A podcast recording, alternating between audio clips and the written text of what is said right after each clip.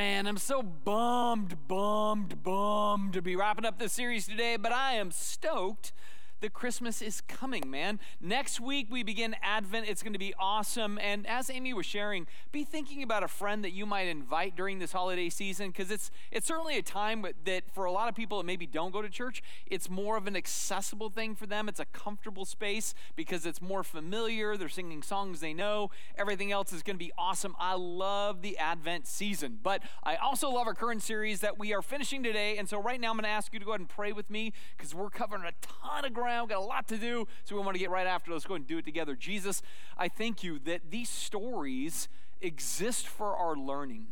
They remind us of the ways that we are to grow, to be like, more like you, to make a difference for you, to inhabit your heart and your, your passion for this world. And so I pray that you will guide us and show us and teach us today, and uh, that we will be seeking you in all that we do. So we love you and thank you and praise you in your perfect name. Amen. All right. And what's, I hear a little noise down here. What am I hearing over here? Is that just the fan there?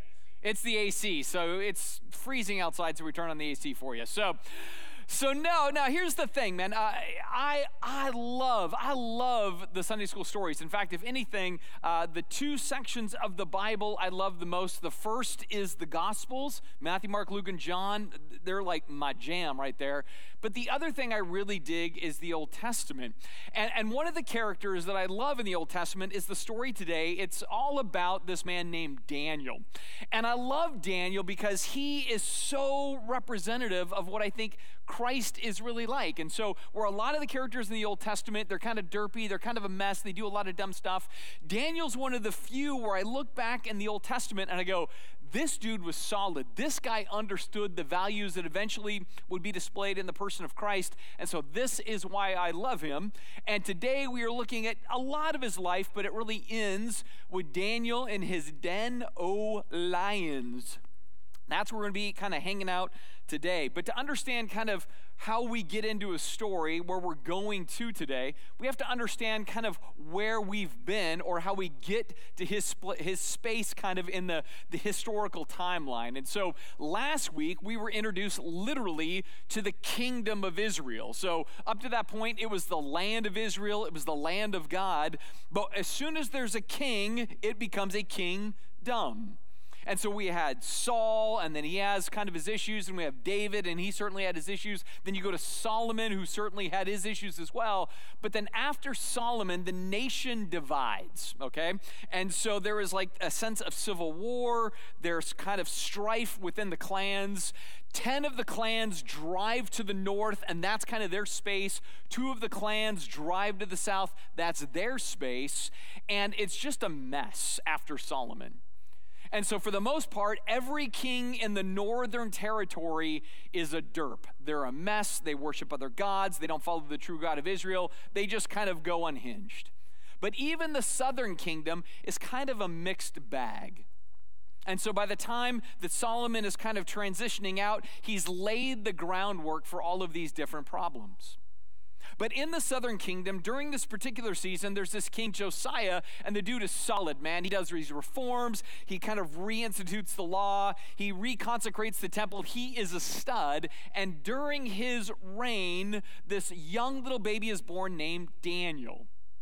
Sadly, Josiah does not live for a long, long period of time, but he's killed in battle. And no sooner is he dead, another king rises to power. And it's again back to these pagan races where the people that are there want to worship the idols in Israel more than they want to worship the God of Israel.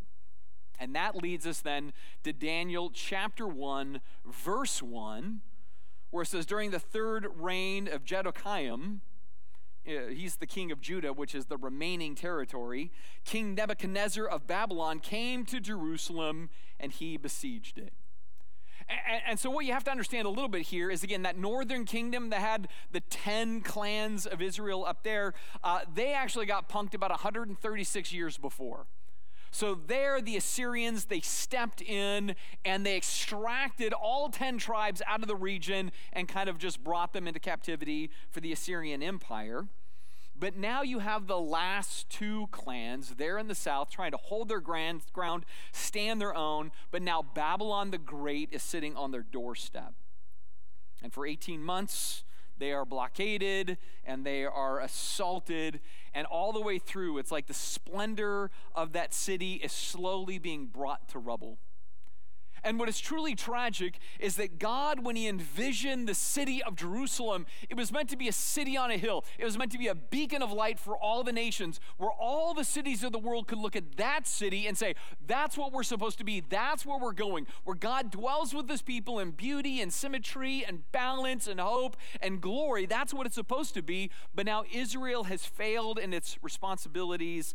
It's become a haven of idols and lies and so on August 14th, 586 BCE, the Lord gave Nebuchadnezzar victory over the king of Judah.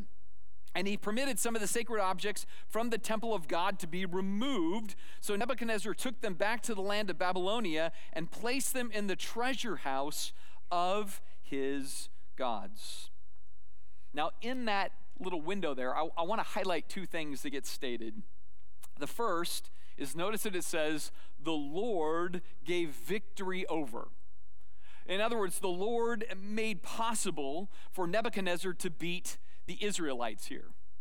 And this doesn't happen because Israel had bad policy or a bad military. No, it's because Israel has a bad theology right? It thinks it can take the one true God and bolt other gods on and kind of creates this whole mess. And so that's sort of the first problem that they have. The second problem is, frankly, they didn't learn the lessons of the northern territory.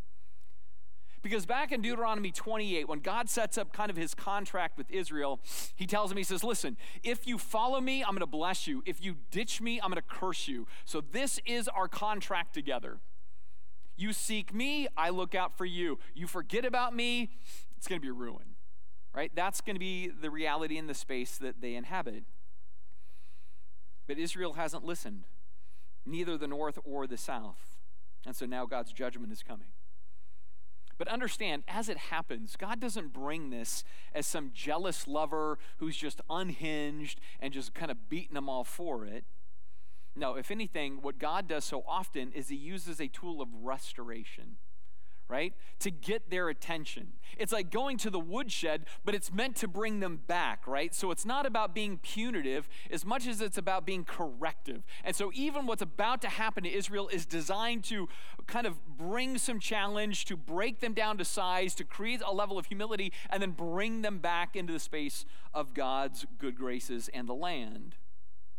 But for now, it's going to be rough. And in this, the second thing we see is that he's permitted some of the sacred objects to be taken from the house of God and put into the empire of idols. Right? So think about this. If you just modernized it for a minute, imagine that uh, the, the nation state of Iran decides to invade the United States. And for 18 months, they're laying siege to Washington, D.C. And then finally, they take it and they go into the Oval Office and they remove the desk of the president. They go into the House and they remove the seat of the Speaker. They go to the Supreme Court, they take the gavel of the court. They go to the archives, the National Archives, and they take the Declaration of the Independence. They go to the Smithsonian, take Lincoln's Bible, they take the Star Spangled Banner, and then bring it all back to Iran. They put it in their own little sacred space of a, a museum, and there it's designed to say, you know what, we bested not only America, but we bested it through the power of our God, Allah. Uh, imagine that world. And then imagine then as Americans, if then God spoke to us through a prophet and said, and I made that possible. Right? That is what uh, this remaining group of Jews are facing. That's a tough pill to swallow. But then it gets rougher still. It says, Then the king ordered Asapaz, the chief of staff, to bring back some of the young men from Judah and the royal family and other noble families. He brought them to kind of utilize them for the greatness of Babylon. Now, when it says chief of staff, some versions say chief of the eunuchs, which is actually a better translation. And so here, this chief of the eunuchs is supposed to select only strong, healthy, and good looking young men and needs to make sure that they are well versed in every branch of learning, are gifted with knowledge and good judgment, and are suited to serve in the royal palace. So it's kind of like, all right, take Harry and Meghan's kids and Kim and Kanye's kids, all the royalty of America, bring them to Iran, and we're going to use them for our purposes. See, in this context, what's happening is that they are converting them. They're going to take these young Jewish men and they're going to convert them so they can serve and fulfill the national interests of the Babylonians. And so, Daniel, Hananiah, Mishael, and Azariah were uh, four young men who were chosen from all of the tribes of Judah. And then the chief of the eunuchs or the chief of staff renamed them with these Babylonian names Daniel would be Belshazzar, Hananiah would be Shadrach, Mishael would be Mish, uh, Meshach, and uh, Azariah would be called Abednego. Now, we hear all these names, and some of them we know better than others, but we have to remember in their world, names mean things. And so for Daniel, his name meant God is my judge. For Hananiah, it was Yahweh is gracious for Mishael, it was God who is God, or who God is is what God is, is literally the way it's translated. And Azariah was Yahweh will help. So, so notice they all have the name somehow of God in their name. There's a tribute to the God of Israel embedded into how they are defined. But now they're given all new names. And for Daniel, his new name is Bel protects his life. So the highest deity of the Babylonians is now embedded into his name. Next, it is commanded of Aku. After that, who is what Aku is. And then finally, it is the servant of Nebo. So these different young men had these God ordained names, and now they're in Babylon, and Babylon says, We're going to give you new names in accordance with our gods. And so they strip them they strip them of the very essence of their identity and place upon them a new pagan identity. And the whole thing was to try to embed Babylon into their hearts, but God would not be moved in them. That's what you have to understand. For all of the shenanigans, all of the crazy, all of the trying to, you know, kind of indoctrinate these guys, they're not giving into it. Because unlike much of the Jewish population that had abandoned God, these young men are devoted to God. But the devotion will be tested. It says, train these young men in the language and literature of Babylon. They are to be trained for three years, and then they be entered into royal service. But then there's something interesting in verse 17. It says, God gave these four young men an unusual aptitude for understanding uh, uh in every aspect of literature and wisdom, and God gave Daniel the special ability to kind of interpret visions and dreams as they come around. And so the agenda of Babylon for these four young men is clear, right? We want to make sure that we embed our values into your life. So, what this is for them is like a liberal arts degree from Pagan Babylonian University, right? That's what it is, PBU. And at PBU, they're going to learn history and language, law, mathematics, economics, literature, art, but all of this is embedded with a cultic type training there's a cultic overlay to the whole thing, a pagan filter. Because at the end of the day, they don't want good Jewish boys, they want good Babylonian boys. In the spirit of Judaism, maybe in some ways, representative of that new region that they inhabit, but nonetheless, they want these guys to be Babylonian. And I look at that and I go, you know what? That's going to be a lot of pressure. A lot of pressure right? Because Babylon will advance a lot of very compelling ideas. And frankly, if these four guys just go along with it, it's going to be a very comfortable life. You're going to have a good, right? It's going to be pretty much easy street if you can deliver. But then I notice what's said in the middle of that whole text. It said, God gave them aptitude and ability. Now, this is what I think is so wild, right? When it came to literature and wisdom and kind of interpreting dreams and everything else. Because here's the deal instead of God saying, Oh, you're going to a pagan region, I will shield you from all that information. Instead, God's like, oh, you're going to a pagan region. I'm going to give you, you the ability to understand it even better than they do, to work in the confines even better than they can. I'm going to leverage you to do things you didn't know possible because I have an agenda for you. Now, here's what I love about this I, I think it challenges some of our Christian um, perspectives in the, in the modern world. where I think sometimes what we think our job is is simply is just to avoid, block out, don't consider any broken ideologies. But I look at this and I go, or maybe there's an alternative. And the alternative is not to embrace those things, but to understand them better than the world around us understands them right? Because that's a different way of doing it. Like if you understand the philosophies of the world better than the world understands its philosophies, you can work in the confines of that to do God things in the midst of those things. Or to highlight God things through those things, to leverage for God's purposes. And so the boys, they've been busy, man. They've been crushing the books, and now it's time for the final exam. Says, When the training period ordered by the king was completed, the chief of staff brought all the young men to King Nebuchadnezzar. And then the king talked with them. And he was like, Man, these guys are impressive.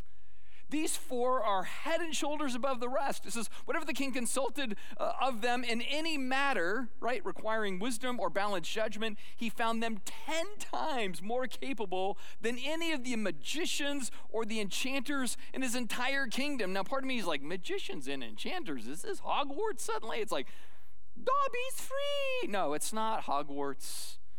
The magicians here are like kind of sacred writers and, and the enchanters are, are kind of those who are trying to consult the spirit world to give direction. And yet, for all of the skills that they may have had, it paled in comparison to the Fantastic Four.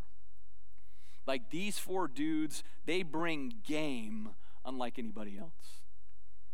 Now, I want to take this for a minute and I want to sidebar right?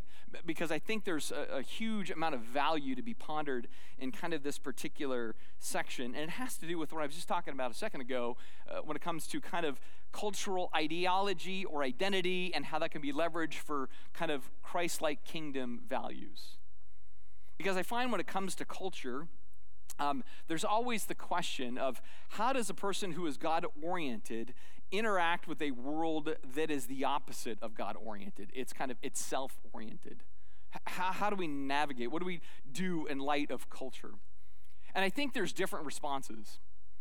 I think for some, the response is I need to be against culture. That's probably the first response. And that's very sectarian. So I'm going to step away, and when I look at culture, I'm just going to judge it. I'm just going to condemn it. I'm just going to warn of it. I, I don't want to interact with it. I, I don't want to leverage it. I just, I'm going to stand against it. So these are the types of people that say, you know what? I'm going to live off the grid. I am going to homeschool my kids. I'm going to have a militia. I'm going to wait for the government to fall. Like that kind of personality. But they're like, I just oppose everything that I see in the world. And that's one approach.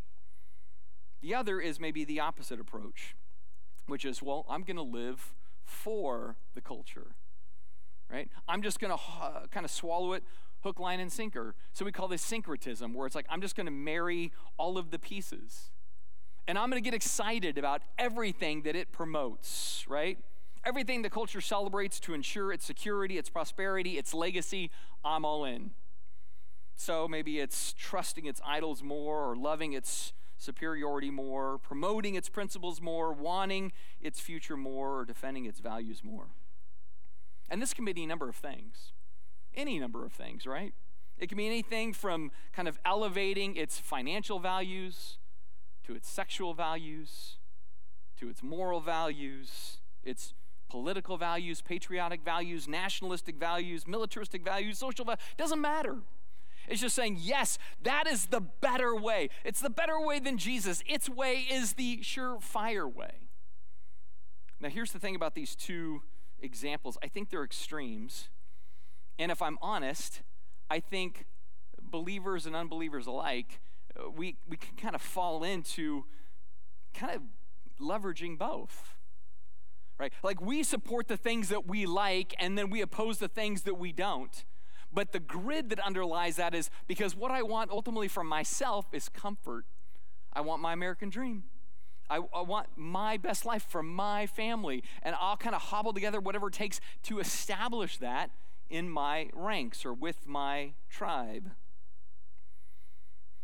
But as followers of Jesus, I don't think we have the flexibility of either option one or option two. I think Jesus seeks a third way. And the third way that I think Daniel and his friends even inhabit is this idea to live in the culture for the good of the culture. To live in the culture for the good of the culture. And even as a church, we, we have a, an action statement that says we seek to do things for the good of the city right? That we want to be a part of the environment we're in so that we can be a part of shaping the environment to be an even better thing. And so the idea here is to take our love of God combined with the skills and abilities given by God so that we can make much of God toward others who are the image bearers of God. Everybody on this planet bears the image of God. And our mission is to connect with that reality and help them see the God who is a part of their life that they may not follow and may not worship, but we use all of our resources so that they can come to experience Him and life through Him. What that means then is that we engage the culture with the rules that Jesus has given us to engage. This is why I'm always pushing Sermon on the Mount, Sermon on the Plain, fruit of the Spirit, Paul's definition of love. Like all of those things matter because those are all the kingdom values that we are to bring to culture, and then from that, hopefully, lovingly, graciously, caringly, and investedly shaping the culture around us. It might be small, like our own little community, our neighborhood, our friend group it doesn't have to be grand like the United States of America. It's just where we inhabit our, our lives and how we touch the lives of others. That's the way we try to do this, right? Bringing tangible and spiritual transformation to the culture. Not by endlessly mocking it or coldly criticizing it or perpetually fearing it, but also not by just kind of caving to it, giving into it, falling in love with its ideals, but enriching it, right? Bringing added value to it. In fact, Jesus in John 17 emphasized that we are to be in the world, but not of the world. Right? And Christians love to say that. That's like almost like a catchphrase of ours. But there's tension in what Jesus commands there. Because here's the thing we're not allowed to be out of it to avoid being of it. I don't know if you caught that. We're not allowed to avoid it to not be of it. Like, oh, if I just stay away from it, then I'm doing what Jesus wants me to do. He's like, no, no, no. I left you in the world. That's what he says in John 17.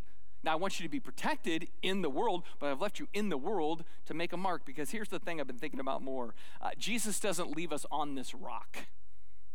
So we can simply make money, right? Have stuff, take trips, enjoy life, and then read our Bibles, go to church, and, and, and vote family values so that we can feel like, hey, we're being in it but not of it. Right? Like we can feel good about ourselves. No, that's not what he wants us to do. He left us here so that we could bring kingdom transformation. Again, we could bring real tangible and spiritual good. To invest into the culture so there's a net positive that we'll be like the scouts, that when we all leave it, we left it better than the way we found it. Because God cares about this world. God's not like, I hate this world. He's like, I so love this world, I sent my son into the world. And now you all go and act as my son for the good of the world. You make your investment into the culture because your desire is to redeem it. Now, I say all this because I go back to our fantastic four of Daniel and friends. I want you to think about where they're at. They have been conquered, subjugated, isolated, castrated, indoctrinated, and their identity has been eradicated right? Some people go like, what? Daniel was castrated? Yeah, who was he with? The chief of the eunuchs. All of those guys were. Right? So you imagine just how assaulted they have been. They're taken from what they know, their names are changed, their masculinity is erased, and now they serve a pagan king. And yet, in that space, they're going to use the gifting God has given them. They're going to bring their A game to do what? To bless the culture of the Babylonians. That to me is radical. I, like, how many of us, after going through all of that, would be like, yeah, I'll serve you faithfully? None of us. None of us would, right? But they're taking the better way and route. And I think it's because what God really seeks of his people is that we would be a subculture that blesses and benefits and betters the existing culture that we are embedded in. instead of chafing under it, resenting it, just wagging our finger at it, that we would invest our love into it. Here's what Jeremiah told the exiles going into Babylon. He says, Thus says the Lord of hosts, the God of Israel, to all the exiles whom I have sent into exile. So God's the one sending them into this space.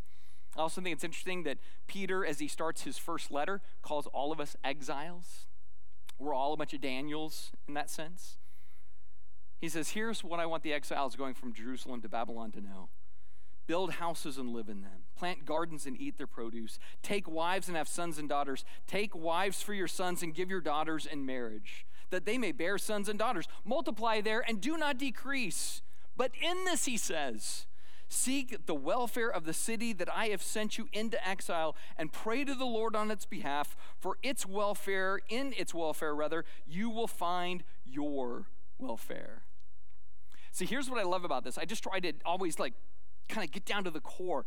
And I think this is such a wild thought because what God is saying is, I want you to go, I want you to do good, I want you to pray, I want you to invest in this pagan, godless thing that's enshackled you. I want you to care for it. That takes selflessness, man. Selflessness. I think it's huge. That was God's mission for them. And frankly, I think it's Jesus' mission and marching orders for us. I really do. Right? Like, again, when I read the Sermon on the Mount or I think about the greatest commandment, right? Love God, love your neighbor as yourself, right? Simple but hard to do. And you go, okay, well, who's my neighbor? And then Jesus breaks that down. He's like, even your enemy is your neighbor. And what you do with them is you love them, you do good to them, you pray for them, you bless them. Right? So, just as much as Daniel had to lean into this idea, so too we're all called to lean into this idea.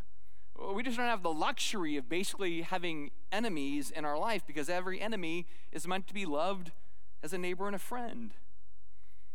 In fact, Jesus gives some really strange advice in relationship to the, some of this where I go like, "Really? This came off the lips of Jesus?" Yes, it did. Luke chapter 16. After he gives some pretty difficult, challenging instruction, he says, "Here's the lesson. Use your worldly resources to benefit others and make friends." Like Jesus says that says, Then, when your earthly possessions are gone, they will welcome you into an eternal home. He says, If you're faithful in little things, then you're going to be faithful in large ones also. But if you're dishonest in little things, you won't be honest with great responsibilities.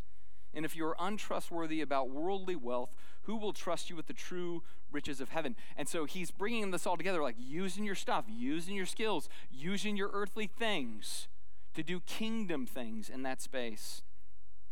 He says it's the real test because nobody can serve two masters. For you either hate one and love the other, or you be devoted to one and despise the other. You cannot serve both God and money. So before Dale Carnegie said, Hey, here's how you win friends and influence people, Jesus like, Here's how you do it. This is how we live, this is what we do. And as I thought about this, I thought, here's the key point that I think he's getting at. And it's that if we eat up this world's resources, but we don't use those resources to make the world a better place. But rather, I'm just using those resources to make my family have a better space. Then we've missed the purpose of why God gives us the resources that we have. And I don't just mean money, I mean skills and abilities and everything, right? All the tools that God has given us, right?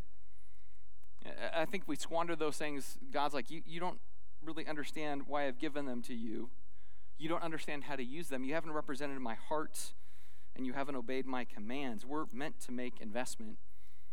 We're not meant to just enjoy all the things of this earth and then one day we go, whew, at least we then die and go to heaven and enjoy stuff more. No, we're meant to move the needle, to put points on the board, to be a part of Christ's campaign in this world, which is what? Bringing heaven and earth together. M- really, even praying that they would touch one day and that we are the instruments of that process.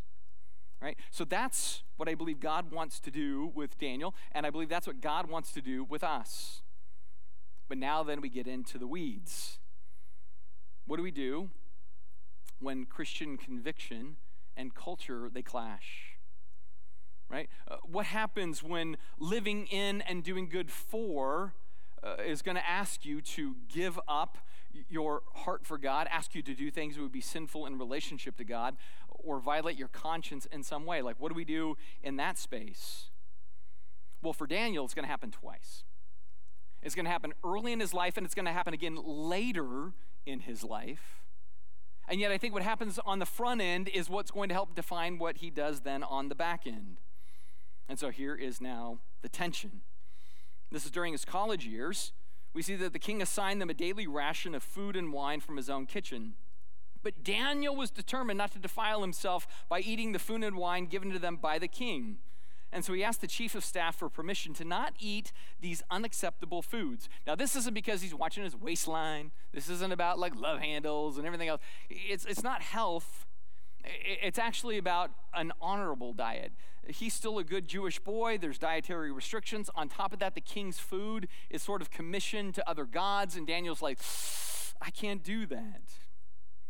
So, what is Daniel to do? He says, Well, in verse 9, God had given the chief of staff both respect and affection for Daniel. So Daniel spoke with the attendant. And he says, Please test us for 10 days on a diet of vegetables and water. At the end of 10 days, see how we look compared to the other young men who are eating the king's food.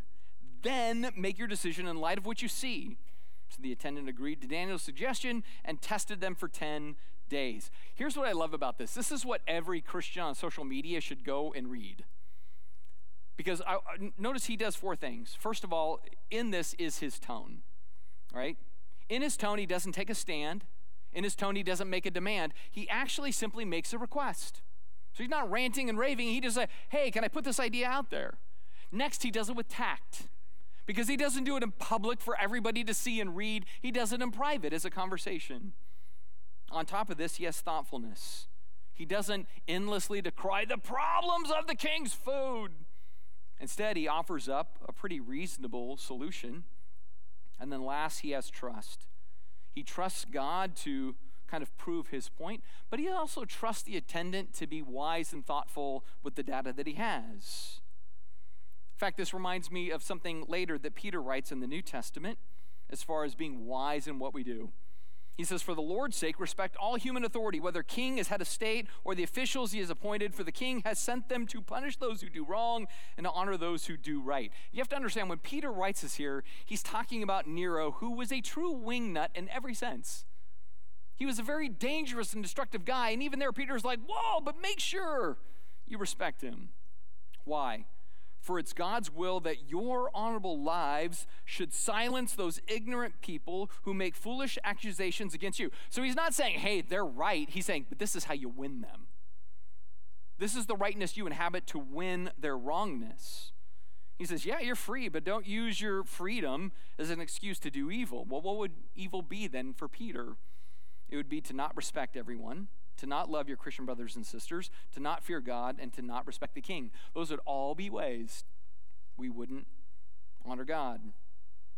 And see, I think this is important again. I'm trying to make this very applicational today, but we live in a culture of offense and pro kind of just, you know, fighting everything, and, and, and everything has to be like somehow attacked and taken on, pointed out, whatever else.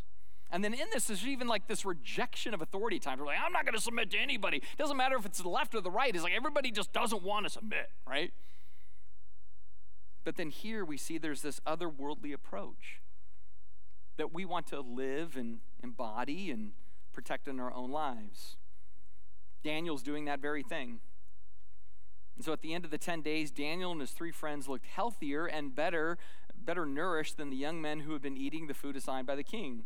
So after that, the attendant fed them only vegetables instead of the food and wine provided to the others. What I dig here is that Daniel was able to produce a small social change in his little sphere of influence, but a change nonetheless. And it wasn't a change that was brought on by criticizing, nor by caving. It was just thoughtful, it was prepared, it was collaborative. He was trying to make peace in the midst of it. And from that, he succeeds. But here's the question then What if the stakes are bigger? What if the issues are weightier? Right? It's not as simple as food. Maybe it's something more dramatic. Well, now we fast forward from the beginning of his life to the end of his life right? And, and, here's Daniel. He's roughly now 70 to 80 years of age at that point, point in the story. And he served different leaders of Babylon, and now Babylon has fallen to the Medes. So it's another change of authority, another change of power. But during that whole time, when you read the story of Daniel, he has faithfully served the pagans, man, still just doing it right.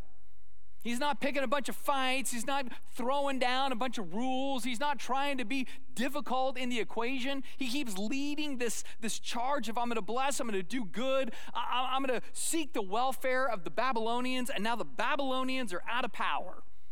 They're falling to the ground, right? And the Medes are stepping in, and his world's turned upside down.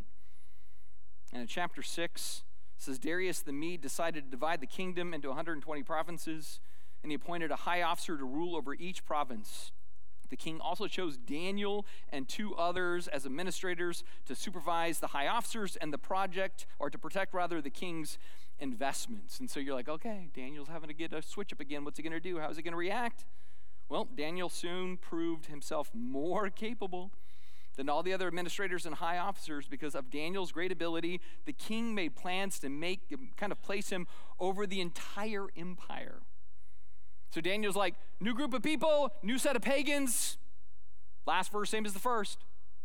I'm going to keep doing the next right thing. I'm going to keep making the investment. So here's this Hebrew noble who becomes a Babylonian advisor who's now a, a kind of this, this administrator over the Medes. And from this, the king's like, I think I'm going to put you in charge of everybody because he's just delivering, man. And what I love again about this is the whole time he's not bitter, he's not complaining, he's not griping, he's not picking fights, he's not resenting, he's investing. And I think that's great because you know what? God just calls us to do things not because the climate's right, but because the cause is good. Always, if the cause is good, it doesn't matter if the climate's right. It's the same for us. In every circumstance, we can't say, well, the circumstance is more primed to be Christ like. No, it's like we're to be Christ like regardless of the circumstance. We're to act, react, live like Jesus. In Daniel's world, not everybody was as noble as he was. It says then the other administrators and high officers began searching for some fault in the way Daniel was handling government affairs but they couldn't find anything or criticize or condemn. He was faithful, always responsible, and completely trustworthy. Man, what a pain when you're trying to dig up dirt on your political adversary and they've given you nothing. Right? That's not the world we live in nowadays, it seems. But they could not find either neglect or some type of impropriety. Nothing. So, what do they do? Well, they really attack the depths of his character says they concluded, our only chance for finding grounds of accusing Daniel will be connected with the rules of his religion. Which you could read over the top of that and miss the fact that what this means is that Daniel was very open about his religion. He wasn't ashamed of his religion, and he was faithful to his religion. He executed his faith in that space. So, yes, he's helping pagans, but he didn't become a pagan right? He stayed faithful to God. And now these guys are banking on his religious faithfulness. So the administrators and high officers went to the king and said, Long live King Darius. Now we got an agenda. We are all in agreement, we administrators, officials, high officers, advisors, and governors, minus Daniel, mind you, that the king should make a law that will be strictly enforced. Give orders that for the next 30 days, any person who prays to anyone, divine or human, except you, your majesty, will be thrown into the den of lions. And now, Your Majesty, issue and sign this law so that it cannot be changed, an official law of the, key, of the Medes and the Persians that cannot be revoked. And so King Darius signed the law. A couple of fast things. First of all, the law, even for the king, was binding. So if he signs it into law, he can't violate it. I know we all think, oh, kings can do what they want. Not Persian kings. They were bound by the law. The second thing, this law was temporary. It's only 30 days. It's not going to last forever because even these officials are like, I'm not going to pray to Darius for the end of time. Like, they want their own gods back too. But it's meant to kind of have a trap. And in the trap, there is the prospect that if you violate it, it's not the death penalty, it's the pit penalty. Realistically, if you end up in the pit, though, you're going to die.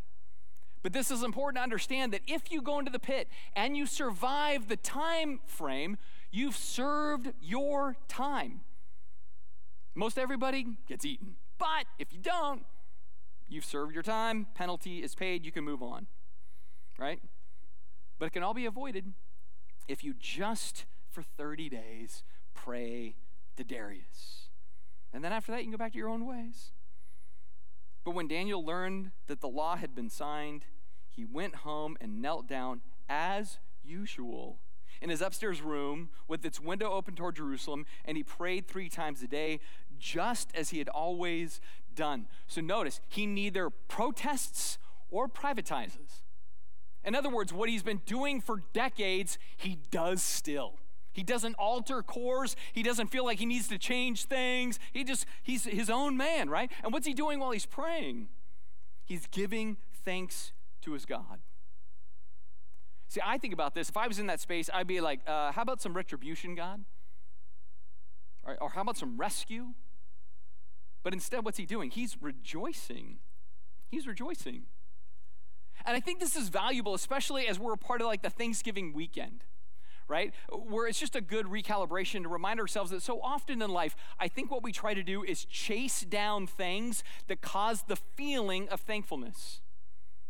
But Daniel here, he chooses to be thankful regardless of he fe- uh, regardless of if he feels those things. It's like he's just committed to the idea that you know what?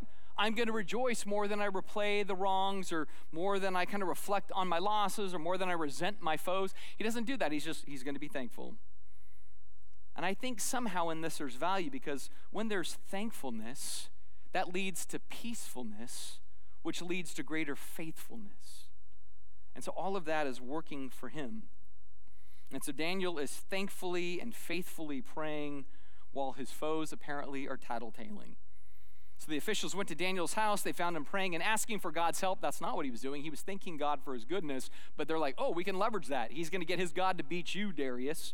And so they went straight to the king and they reminded him about his law. Did you not sign a law? I love this, man. Like, did you not sign a law that for the next 30 days, any person who prays to anyone, divine or human, except you, your majesty, will be thrown into the den of lions? Yes, the king replied. That decision stands as an official law of the Medes and the Persians. It cannot be revoked. And then they told the king, That man Daniel, one of your captives from Judah, is ignoring you and your law, and he's still praying to his God three times a day. So these guys are dirty players, right? So they kind of set the king up for this, and then they're kind of holding him to it like, Ah, you did it. It's not us, it's you. I know you like him, but it's on you because you set the law, right? So they're just total tricksters, right? Hearing this, the king was deeply troubled and he tried to think of a way to save Daniel. And so he spent the rest of the day looking for a way to get Daniel out of this predicament. In the evening, the men went together to the king and they said, Your Majesty, you know that according to the law of the Medes and the Persians, no law that the king signs can be changed. You did this. But Daniel, nonetheless, is trying to find a legal workaround. And I think it's amazing, right? Like the offense is Daniel wouldn't pray to him, and now he's trying to figure out a way to save Daniel. This says something about Daniel's character in light of how the king perceives him. Sadly, the lawyers can't find a workaround, and so at last the king gave orders for Daniel to be arrested and thrown into the den of lions. And the king said to him, May your God, whom you serve so faithfully, rescue you. I think that's wild, man. Here's this king, worships other gods, gets prayed to as a god. And this king is, is hoping.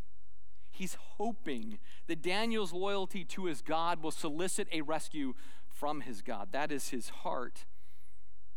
And so the sentence is served. Daniel is placed among the lions, and then a stone was brought and placed over the mouth of the den. And the king sealed the stone with his own royal seal and the seal of his nobles, so that no one could rescue Daniel. Then the king returned to his palace and spent the night fasting. He refused the usual entertainment and couldn't sleep at all that night. Now, understand the stone isn't put over that so Daniel can't escape. The stone's put over it so other people can't step in and rescue him out. So, this is, again, just part of the legal decree. And as Daniel is alone with the lions, Darius is alone in his thoughts. He can't eat, he can't sleep, he can't play. It says he's fasting here, which then maybe there's some prayer to which I'm like, are you praying to yourself? Because the law binds you to 30 days to, that's weird, but okay. But his thing is, man, if Daniel makes it to the morning, this is then paid in full. So the very next morning, early on, the king got up and hurried out to the lion's den. And when he got there, he called out in anguish, right? So this is passion. Daniel, servant of the living God, was your God whom you serve so faithfully able to rescue you from the lions? Again, I think this is incredible. That again, there's this pagan king paying tribute to Daniel's God. I mean, I, honestly, th- to me, this is so powerful right? And I think what this is telling us is that what was so amazing is that Daniel's witness was so compelling. The king is hoping that Daniel's God is the real deal, is legit. To me, I just go, man, that's what I want to be about. I want my apologetic in life to be, man, I am just so like like in the, the zone that people are like, I hope your God is real. I want him to be real for what I see in you. It is so attractive, kind of this idea of an appealing apologetic. Daniel inhabits that. I want to inhabit that. And so the king is frantically calling out. He's seeking for signs of life, and then Daniel answered, and he said, Long live the king! My God sent his angel to shut the lion's mouth so that they would not hurt me. For I have been found innocent in his sight, and I have not wronged you, your majesty.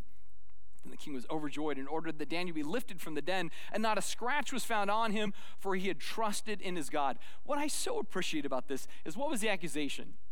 Daniel's not loyal to you. What's the first thing Daniel says? Long live the king. He was loyal. And then the sentence was, man, he prays to another God, throw him to the lions. But now the conclusion is, wow, his God has rescued him from the lions. That's a pretty big testimony. And while he was pronounced guilty, he's actually found innocent and he is unscratched because his faithfulness was unscathed, right? He was just in it to win it. So his faith is tested, God is elevated, the king is persuaded. But see, this didn't happen because Daniel was just a stud on this particular day. It happens because Daniel was faithful every single day. He had a faithful prayer life, a faithful private life, a faithful public life. Maybe from this, it teaches us one of the final lessons. And this is a hard one, but you have to just sort of own it. And that is that Daniel was not rescued from the pit, Daniel was rescued in the pit. And here's the thing we all have to remember sometimes God won't take you out of the pit. Or like Shadrach, Meshach, and Abednego, God doesn't take you out of the fire. God sends you straight into the fire. He stacks the odds against you, so he gets the credit for rescuing you. See, I, I don't like the fact that sometimes God's like, Matt, I'm going to put you in the pit right? But that's what he likes to do. That's the space he wants us in. And sometimes that's where he is most highlighted.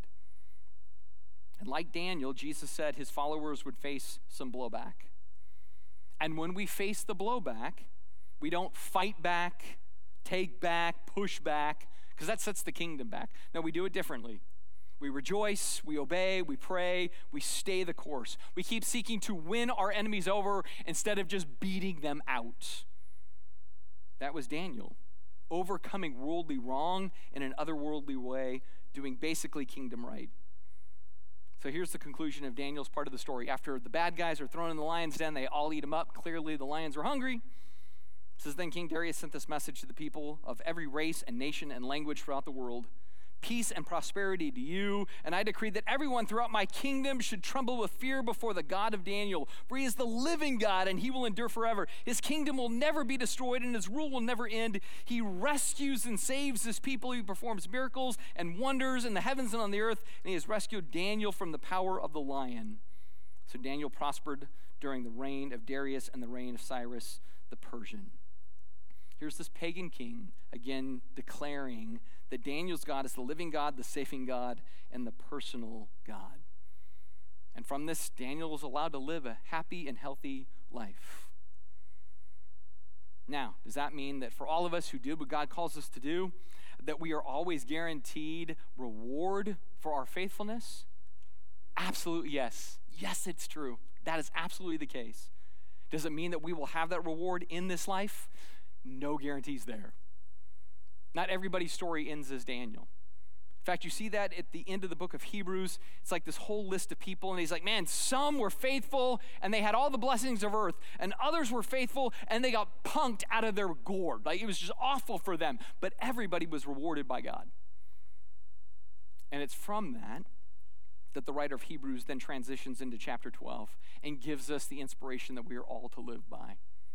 And what is that inspiration? He says, man, having been surrounded by such a vast group of witnesses in the Old Testament, man, run the race with endurance.